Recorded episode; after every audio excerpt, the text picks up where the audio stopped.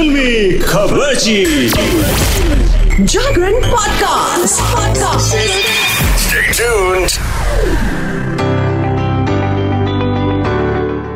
2022 year end updates लेके शिखा हाजिर है फिल्मी खबर ची जागरण पॉडकास्ट पे। वेल वेल वेल यस खांसी हो गई मुझे भी। एंड आई एम श्योर इस समय बहुत सारे लोगों को कोल्ड एंड कफ हो रहा है। लेकिन सच बताओ मतलब ईयर एंड है। सेलिब्रेशन में कोई कमी नहीं है बॉस मतलब खांसी आए, जुकाम आए, चाहे जितनी ठंडी पड़े ना, कड़ाके की ठंड पड़ रही है इस समय दिल्ली में, लेकिन हमें कोई फ़र्क नहीं पहनना। हमने तो पार्टी करनी है।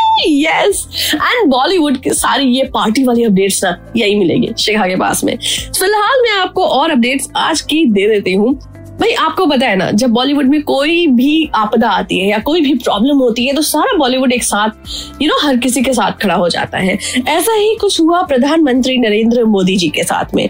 प्रधानमंत्री जी की मदर फ्राइडे को सुबह सुबह उनकी डेथ हो गई, उन्होंने आखिरी सांस ली और उनकी इस दुख की घड़ी में प्रधानमंत्री जी के साथ में पूरा बॉलीवुड खड़ा है। बहुत सारे लोगों ने शोक जताया।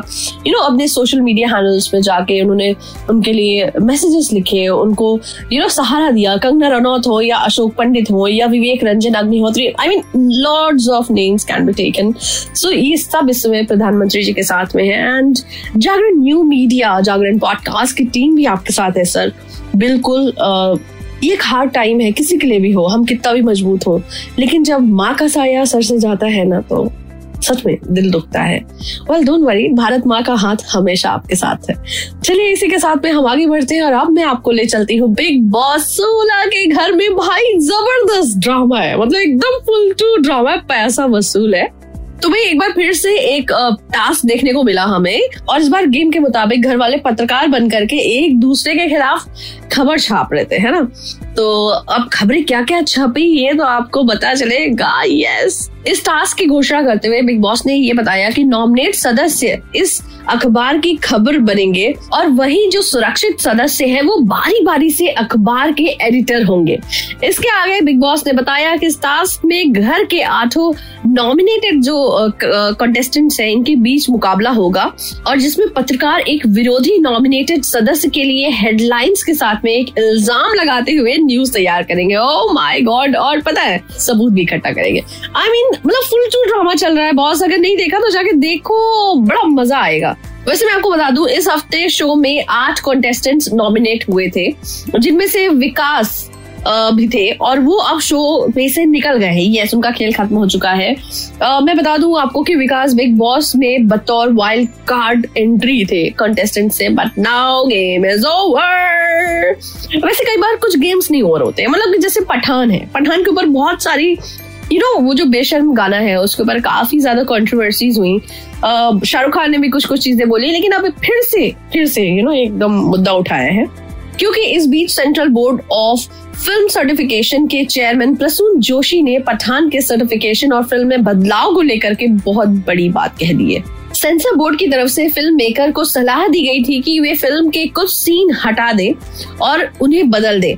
तो भाई प्रसून जोशी जी का कहना है, दर्शकों के इमोशन और यू नो क्रिएटिविटी को बैलेंस करना सीबीएफसी के लिए हमेशा मुश्किल भरा काम रहा है। और फ़िल्म पठान के सर्टिफिकेशन को लेकर के जहाँ तक बात है कि हम फीलिंग्स को समझ रहे हैं, सही कैटेगरी के मुताबिक प्रमाणन बहुत अहम है। कमेटी ने ये डिसाइड किया है कि फ़िल्म की कैटेगरी के तहत एज ग्रुप को ध्यान में रखा जाएगा। यहाँ तक कि फ़िल्म में कुछ बदलाव के भी यू नो इनपुट्स दिए गए हैं। लेट्स सी फ़िल्म में क्या बदलाव होते हैं और क्या चेंजेस आते हैं। तो वही सेंसर बोर्ड ने तो अपनी रिपोर्ट सामने रख दी है। चलिए इसके साथ में एक और ऐसी रिपोर्ट आई, जिसके बाद हमारे सलमान जी थोड़ा टेंशन में आ गए हैं। वो इसलिए क्योंकि सलमान खान जी के ऑपोजिट आ गई है, Aishwarya. Oh my god seriously है ना? ऐसी कुछ रिएक्शन था ना? सच्ची, कौन सी फ़िल्म चलो मैं बता देती हूँ, माजरा क्या है। तो वही बीते दिन तमिल फ़िल्म निर्देशक मणिरत्नम ने अपनी ब्लॉकबस्टर फ़िल्म पोयन सेल्वन 2 की रिलीज़ डेट का ऐलान कर दिया, घोषणा कर दिया। ये फ़िल्म अगले साल 28 अप्रैल के दिन सिल्वर स्क्रीन पे आ जाएगी हिट करेगी। लेकिन इसके बाद थोड़ी हलचल मच गई सलमान जी के यू नो लाइफ में। क्यों? चलो मैं बता देती हूँ। क्योंकि भाई पोयन सेल्वन जिस दिन स्क्रीन पर आने वाली है, उसी दिन करण जौहर के निर्देशन में बनी फ़िल्म रणवीर सिंह और आलिया भट्ट की रॉकी और रानी की प्रेम कहानी भी थिएटर में पहुँचने वाली है। ऐसे में इन दोनों फ़िल्मों के बीच बॉक्स ऑफ़िस पर क्लैश एकदम मतलब पॉसिबल है बॉस हालाँकि टेंशन सिर्फ़ इसके लिए करण जौहर को नहीं, बल्कि सलमान खान को ज़्यादा हो रही है. बट वाई क्योंकि अगले साल ईद के मौके पर ही सुपरस्टार सलमान खान की फ़िल्म किसी का भाई किसी की जान भी रिलीज़ होने वाली है। फ़िल्म 21 अप्रैल को थिएटर्स में आएगी। एंड समवेयर सलमान खान को भी टेंशन है कि भाई इक्कीस और अट्ठाईस का जो ये गेम है ना वो कुछ उलट फेर ना कर दे। आई I मीन mean, कुछ प्रॉब्लम ना हो। भाई आई डोंट नो कहाँ पे जाएँगे दर्शक वो चूज़ करेंगे किसको देखना है कहाँ जेब डीली करनी है। चलो इसके साथ में जाते जाते एक पार्टी का जो है आपको मैं यू you नो know, पूरा फील देती जाती हूँ।